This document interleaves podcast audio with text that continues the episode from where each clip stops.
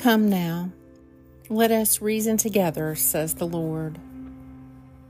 Today is Wednesday, January 24th, in the season of ordinary time. This is the midday office. O Lord, I call to you. Come to me quickly. Hear my voice when I cry to you. In you, O Lord, have I taken refuge. Let me never be ashamed. Happy, happy are they all who fear the Lord and who follow in his ways. A reading from the book of Leviticus. God spoke to Moses and said, Speak to the whole community of Israelites and say, Be holy, for I, Yahweh your God, am holy. You will not steal, nor deal deceitfully or fraudulently with your fellow citizens.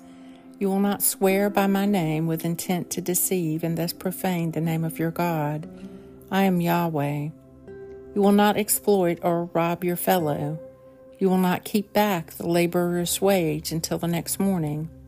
You will not curse the dumb or put an obstacle in the way of the blind, but will fear your God. I am Yahweh. Leviticus 19.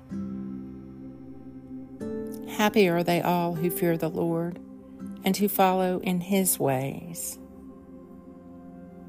The Midday Psalm.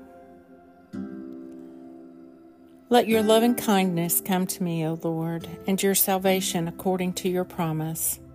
Then shall I have a word for those who taunt me, because I trust in your words. Do not take the word of truth out of my mouth, for my hope is in your judgments. I shall continue to keep your law.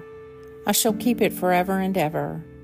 I shall walk at liberty because I study your commandments.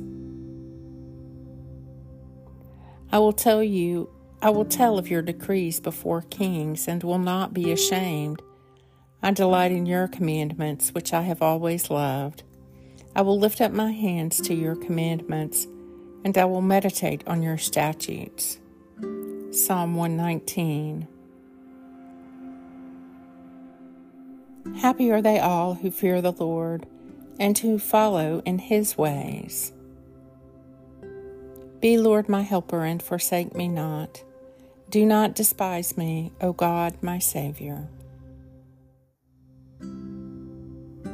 Give us grace, O Lord, to answer readily the call of our Savior Jesus Christ and to proclaim to all people the good news of his salvation, that we and the whole world may perceive the glory of his marvelous works, who lives and reigns with you and the Holy Spirit, one God, forever and ever. Amen. Direct me, O Lord, in all my doings with your most gracious favor, and further me with your continual help, that in all my work, begun, continued, and ended in you, I may glorify your holy name, and finally, by your mercy, obtain everlasting life through Jesus Christ our Lord. Amen.